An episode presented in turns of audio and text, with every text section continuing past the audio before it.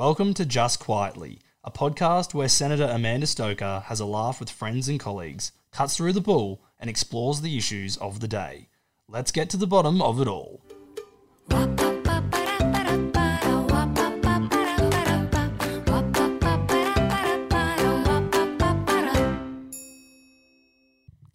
Hello, I'm Amanda Stoker, and this is Just Quietly, a podcast where we talk about some of the big issues of the day um, in ways that I hope break it down and make it simple and hopefully a little bit of fun. And so today I have with me a friend and colleague, Senator Alex Antich, although sometimes I go to call you Antic. Um, do you I- have a preference? I, I respond to both. Okay. Um, so, and I can't honestly tell you which one's more correct than others. I think actually you were right the first time, but somehow um, the family's just landed into antic. So we'll go with either. okay. Let's mix it up, in fact. So, Antich. Yeah. Um, we've had um, this week an announcement from Labor that they are going to target a zero net emissions status for Australia by 2050. And obviously, that's different to the coalition's policy, and Labor's trying to make out that um, this is somehow superior. It's it's a bit funny, I reckon, because I mean, you can go the bird in the hand. You've got the coalition who have a clear 2030 target. It's based on the Paris commitments. Now, some people like those, some people don't, but um, it represents, I think, a good middle ground between um, the people who demand climate action right this second and, you know, everybody must go back to the Stone Ages immediately, um, versus the people who think it's all a bit of nonsense, right? It's a good middle ground that um, manages people's concern about being precautionary um, and balances it against people's um, need for a job, need for economic growth, need for certainty. And, um, you know, it's the kind of moderate, sensible, run of the mill, even handedness you'd expect from a grown up government. right. I don't know, tell me if you disagree, right? Oh, you got your, you're right on so far. It's, it's pragmatism. Yeah, it is. It's it's pragmatic and it brings people together. And you know, in in many ways, Labor lost the last election because their climate policy was extreme economic vandalism, and they've kind of doubled down for a bit more. Um, what do you reckon they're going on with about this? I mean, it doesn't seem to make sense if they're learning the lessons of the last election. Look, it doesn't. I, I, I don't know, to be quite honest, and I and I can only assume that um, you know the Labor Party are, are, are wedged on this. You know, they they they, they seem to have this. Uh, reluctance to to learn the lesson of the last election. I mean, you know, you and I both were out out and about, and we all heard it. We all heard what people were saying. You know, if you if you listen to Twitter, uh, which I try not to, but if you do, uh, you get one very different story than you get when you actually go out and talk to real people. And and, and we saw that, of course, last night with the Newspoll, uh, with the with the uh, uh, the thirty five percent of people only that believe that. You know, the, the climate change was the result reason why uh, the bushfires were so severe. So, you know, if you'd asked Twitter that question, you would have got a very different question. So, uh, answer, I should say. So, look, I, I agree with you. Um, uh, at the end of the day, you know, these are uh, finite resources. Uh, they are fossil fuels. They are things which we want to preserve as much as we can. And I think reducing emissions where you can sensibly is makes a lot of sense. But we don't want to be wrecking the economy to do that. And to go before the people of Australia and say, right, well, we're going to have uh, zero emissions by 2050. Can't tell you what it's going to cost. Uh, but uh, we're going to do it anyway. It strikes me as being heroic. I mean, it's almost you know. So so look, I, I let, like let's Sir let, Humphrey kind Yeah. of courageous. so let's let it go. I mean, I think it's great. Uh, you know, for them, let, let them tread that path. Um, you have to learn the lessons of history, and I, it doesn't sound like they've learned it. In the meantime, we'll just keep doing what we do, which is, um, you know, responsibly managing the economy, responsibly addressing the issue of re- emissions reduction, um, and and doing so in a manner that we can take to the Australian people and say, hey, you know, we're not we're not going to um, throw the baby out with the bathwater. One thing that's really interesting about the target they've put forward is that it's based on a CSIRO report um, that worst case scenario models everything for a start. Right. And um, even then, it's not economic modelling. So it doesn't tell us anything about the knock on effects of this policy on other parts of the economy. Right. And so if we break that down and see what that means, um, you know, currently we've got renewables at um, 16% of our energy makeup, right? It's the second highest rate in the world. Yep. So, you know, for people who are concerned about this, that's something to be proud of. Mm, that's great. Um, it's so high, though, that it is causing kind of a risk to the stability of the network. That's not so good. that is not so good, right? And as we go towards 2030, we are expecting that to get to about 40%. yep. Um, so people keep talking about how renewables are the cheapest thing on the market at the moment. Well, that's true. We're we're forced at the moment to shut down during you know the middle of the day solar production in many solar farms to the point at which it's becoming a bad investment because um, we can't, as a network, manage um, the way that solar moves through the system. Now, um, I, I don't purport to be a technical expert on on how the pretty well how so the far. electrons move around, but um, you know, it means that the Energy Security Board, which has a degree of independence and it sort of does a bit of fact checking on this stuff, says that um, we don't really have a problem in most of the country with um, supply. Generally, supply is meeting demand, at least in um, the states other than Victoria, South Australia, and New South Wales. Although that, that doesn't bode well for you because you're a South Australian, right? That's true. That's true. You're, talk, you're looking at someone that lived through the, you know, almost 48 hour blackout that we had uh, as a result of this. I mean, people will argue with that, but the truth is, you know, it came from blowing up coal fired power, and it's as simple as that. So, um, look, it, there are obviously a, a host of issues that come with that renewable path. Um, some of them you've mentioned there. Of course, at the end of the day, we know that this power doesn't uh, doesn't roll out when the wind isn't blowing and the sun's not shining. So, and I'm with you. The, the, the technology of this is very, very difficult, but the premise is quite simple. Uh, and so, you know, uh, we, we, we, we have to be very cautious rolling down that path too quickly. I think, and that and my and the experience in my home state shows that. We I were the test does. case. Well, I mean, the Energy Security Board has said that we're doing okay in terms of um, managing the reliability of energy supply, in the sense that generally speaking, apart from a few key peaks, um, supply is meeting demand roughly. Mm-hmm. Um, the stability of the network is at risk, and so we've had to make big investments in upgrading that because we we're not working with a system that was ever designed to have two-way flow of energy through solar. It was never right. designed to have electric cars draw down on it and That's things like right. that. Um, and then we've got the price measure as well, which has said that the coalition's policies are successfully driving down price, and Yep. it's expecting to keep going down by about seven percent a year, Yep. which is kind of exciting. Hmm. Um, the point I'm getting to is this.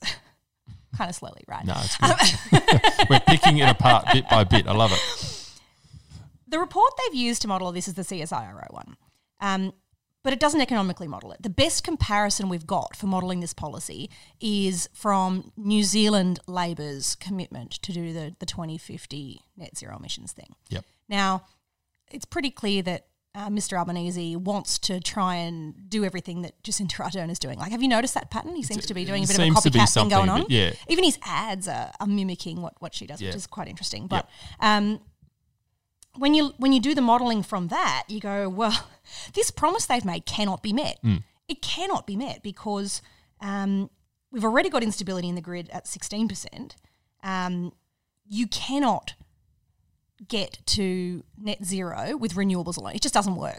The grid collapses. Um, it does not. It's like a, a physical impossibility.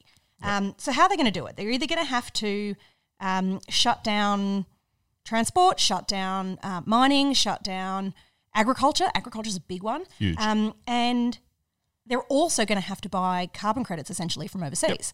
Um, so we're going to send Australians money overseas And jobs. and their jobs. That's it. and the answer is they're probably going to have to do both, Yep. right, to meet that target. This Yep. is insane. It's insane.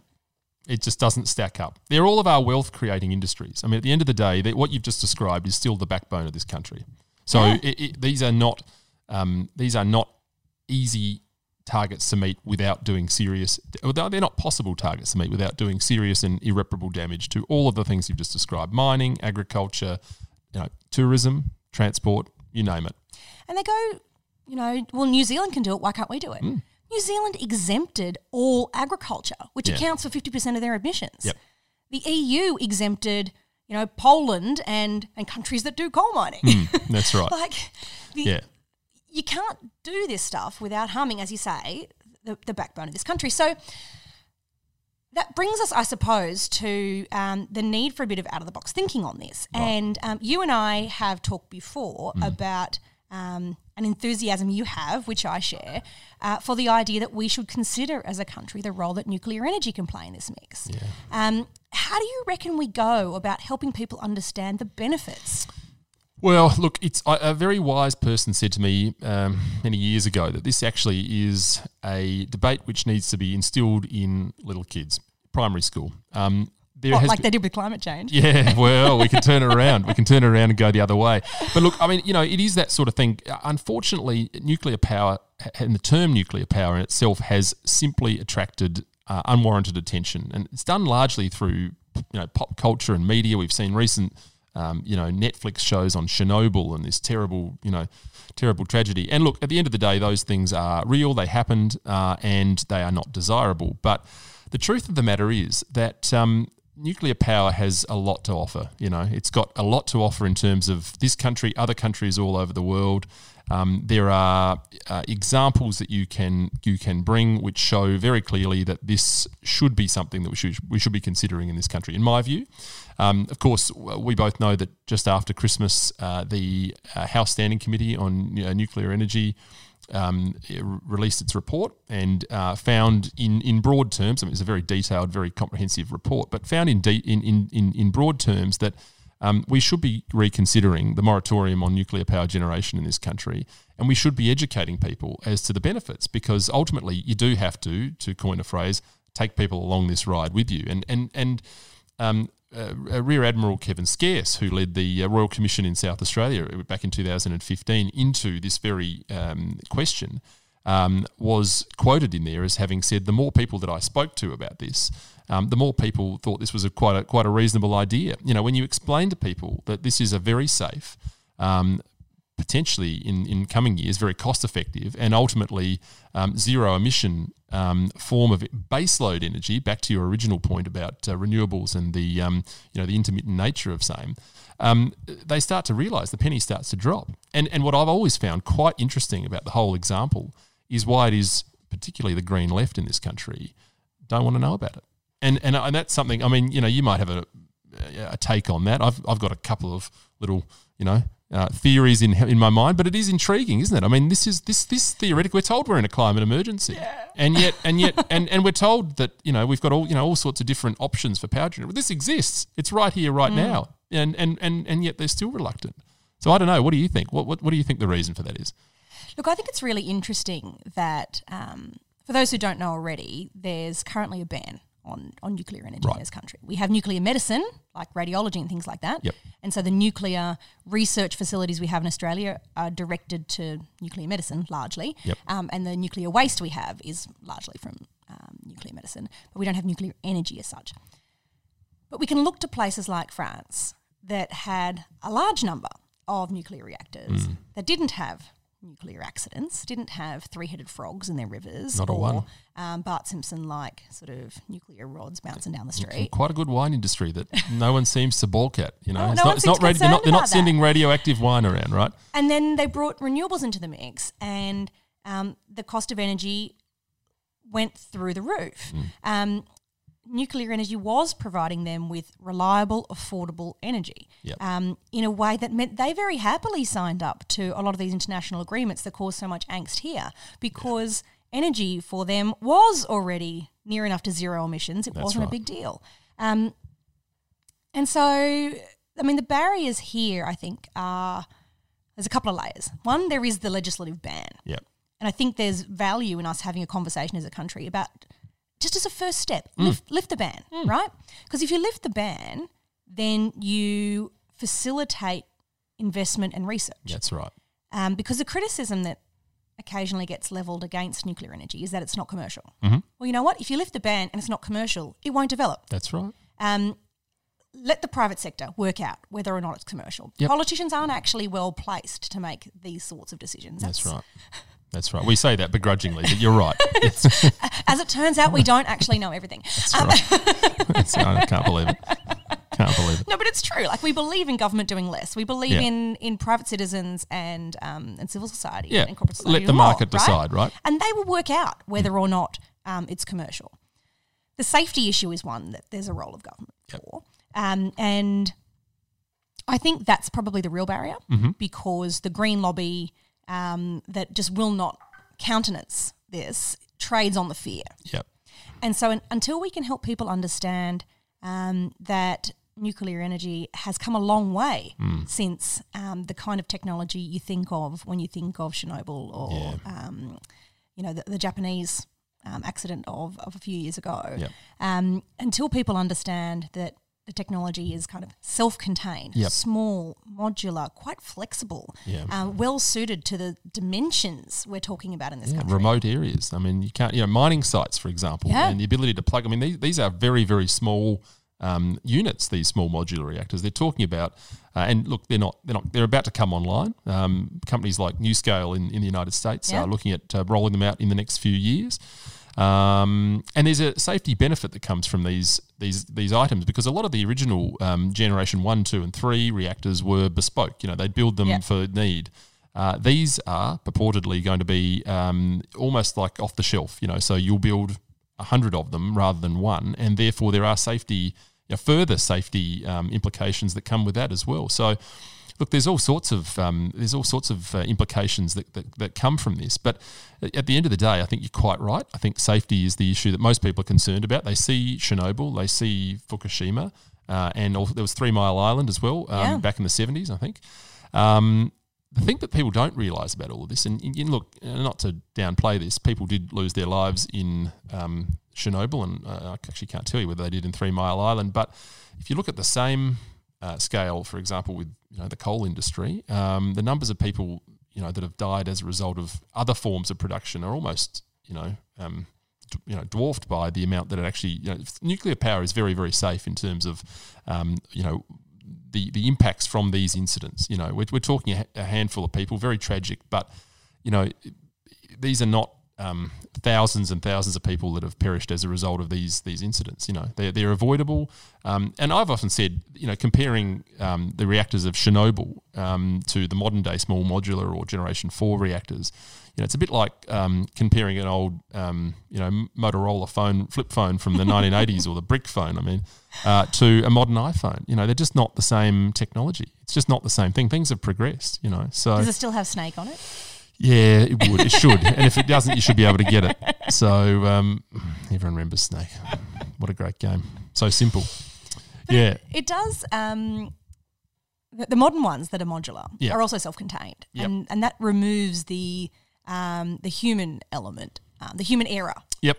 that That's right. can lead to safety problems. Yeah. And um, most of the difficulties that have been um, the cause of accidents in the past have Yeah. related to human error. Human error. That's right. And yeah. um, so the idea that they've almost made them self-contained, Mm. so that that risk is eliminated, is, is quite exciting. So it'll, be, it'll be interesting to see where this technology goes. Yeah, in really next couple of interesting. And as you say, I think you, the point you make is a very valid one about allowing the market to do its thing. So, you know, there is an argument for governments removing the moratorium and letting the market see whether it works or not. There's, there's an argument that at the moment nuclear power is not cost effective. Um, look, that may be true, but you know, at the end of the day, if you give the market the chance, it will tell you, and that's what we're not doing at the moment. And I think we're one of only about 15 countries in the world that still have some sort of artificial, you know, moratorium or block on generation of nuclear power.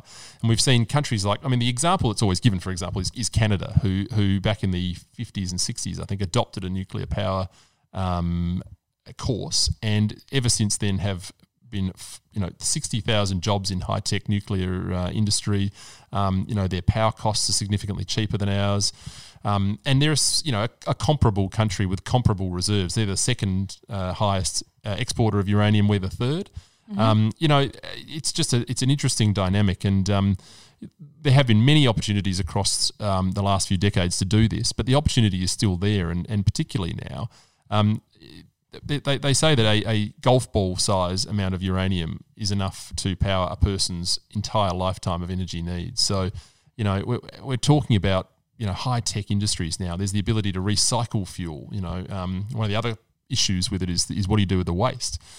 Well, um, the Royal Commission in uh, in South Australia in 2015 pitched a very good case for considering my state, and I'm a big believer in this as a as a income generating industry, um, to build a storage facility to store that that waste and. You know, it can be reused and drawn down on in terms of the radioactivity to the point where you're almost at, you know, in a, in a few decades, you're almost at negligible levels of radiation. So I think, as you say, getting this information into people's heads and hands um, is the critical thing because once you've made that connection and you understand that this is zero emission, safe, uh, and available, um, it becomes quite compelling. I just think of those school students who, you know, are so anxious about what they think is the end of the world Yeah. caused by emissions. Yep. Um, and there is this option Mhm. that isn't even being discussed. Yep.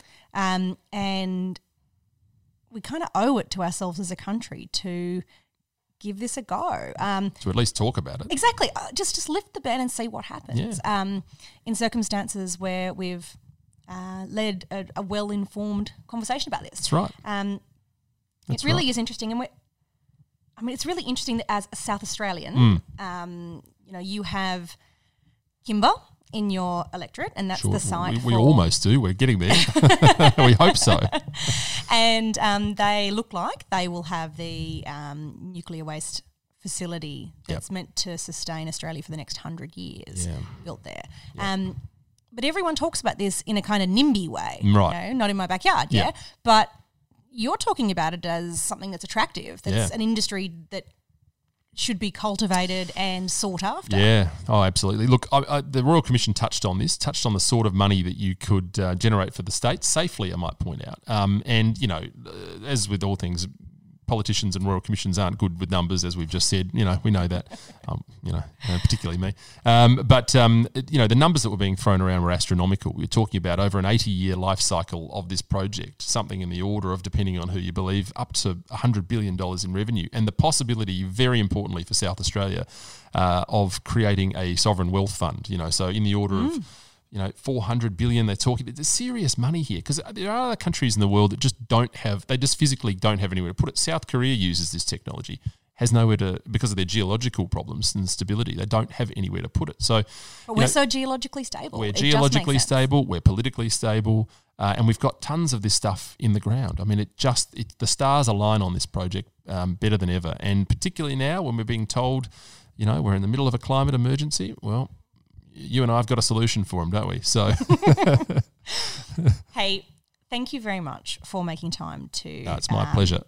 talk through this with me. Yeah. Um, I really do hope we can, as a party and as a country, because it would be really nice if there were um, people from other parties who thought similarly and were willing to do the same, um, that we might try and get this moving because it really is. Um, it's worth it. It's worth it. worth it. It's worth talking about it. Um, before I let you go, Hmm. I want to finish with something light and fun, right? because Oh yeah, anybody who knows you knows that's treated with a little bit of suspicion. yeah. you want to have light- fun? What do you want to have fun, What for? talking serious stuff here. We're talking nuclear power. It's no fun. So, if you've listened to um, the very small number of Ah. episodes of the podcast that have happened before, I finish up by asking a question about a favourite song of some sort. Right. Mm. Now, you and I are both children of the 80s. We're part of that sort of I young. think actually I might be a child of the seventies, but I grew up in well, the you 80s. grew up in the 80s, right? Right. Um, and we're part of that youngish cohort here in Yeah, Parliament. more you than me, but sure. Just own it, all right? um, so, what is your favourite song from the 80s? Oh, look, eh, I love the 80s. Um, such a simple time. Reagan, Thatcher. I mean, Expo 88. eh, oh, it was the best. Bicentennial, we had everything. Um, if, look, I, there are lots. Uh, if I had to pick one, there's just it's because it's a certain sound. So I'm going to go. I, I, I'm, I'm going to go with um, a-ha uh, and take uh, take on me. Oh, yeah, that is a good song. Take on me, and it had a video with the sketches. I can't remember what it was about, but somehow it involved going through walls and a bike and some guy with a monkey wrench. And that guy that sang really had range. Yeah, well, Okay. All Well, right. that says something about how cosmopolitan um, South Australia is. Um, I'm going to go with November Rain by Guns N' Roses, Guns which N' I Roses. think kind that's of reveals. That's a rock ballad. Where I think it reveals just how bogan I am. But a good um, song. you know what? I'm going to own it. I love it. It's on the regular playlist. It's a great song. You just got to own these Uh, things. Axl, Axl from, you know, '89. yeah, not, and not, look, not 2020 Axl. Just well, I think uh, like 2000 and I don't know 10 Axl kept Yeah. Townsville waiting for like three hours Yeah, for his concert, which was a little bit not ne- cool. they'll never forget. But, hey, at least you came to Townsville. Exactly, exactly. Hey, I'm so lucky to count you um, as a friend and a colleague, and you're doing great work here. No. I'm so glad you're here. Thank and, you. Uh, thank you. Great to be here, and thank you for looking after me. It's been, you know, like it, it, this is a this is a strange building to walk into for an outsider. I've spent my life in the private sector. I come into this building, and it's great. There's good. There's good people in here. I'm glad you found it that way. It I still Well- find it pretty weird. There are. There's lots. It's a weird place, but It we're is. very blessed to have the opportunity to serve. We are. It's a real privilege, and it's great to be here. And thanks for having me. Thanks for being on Just Quietly.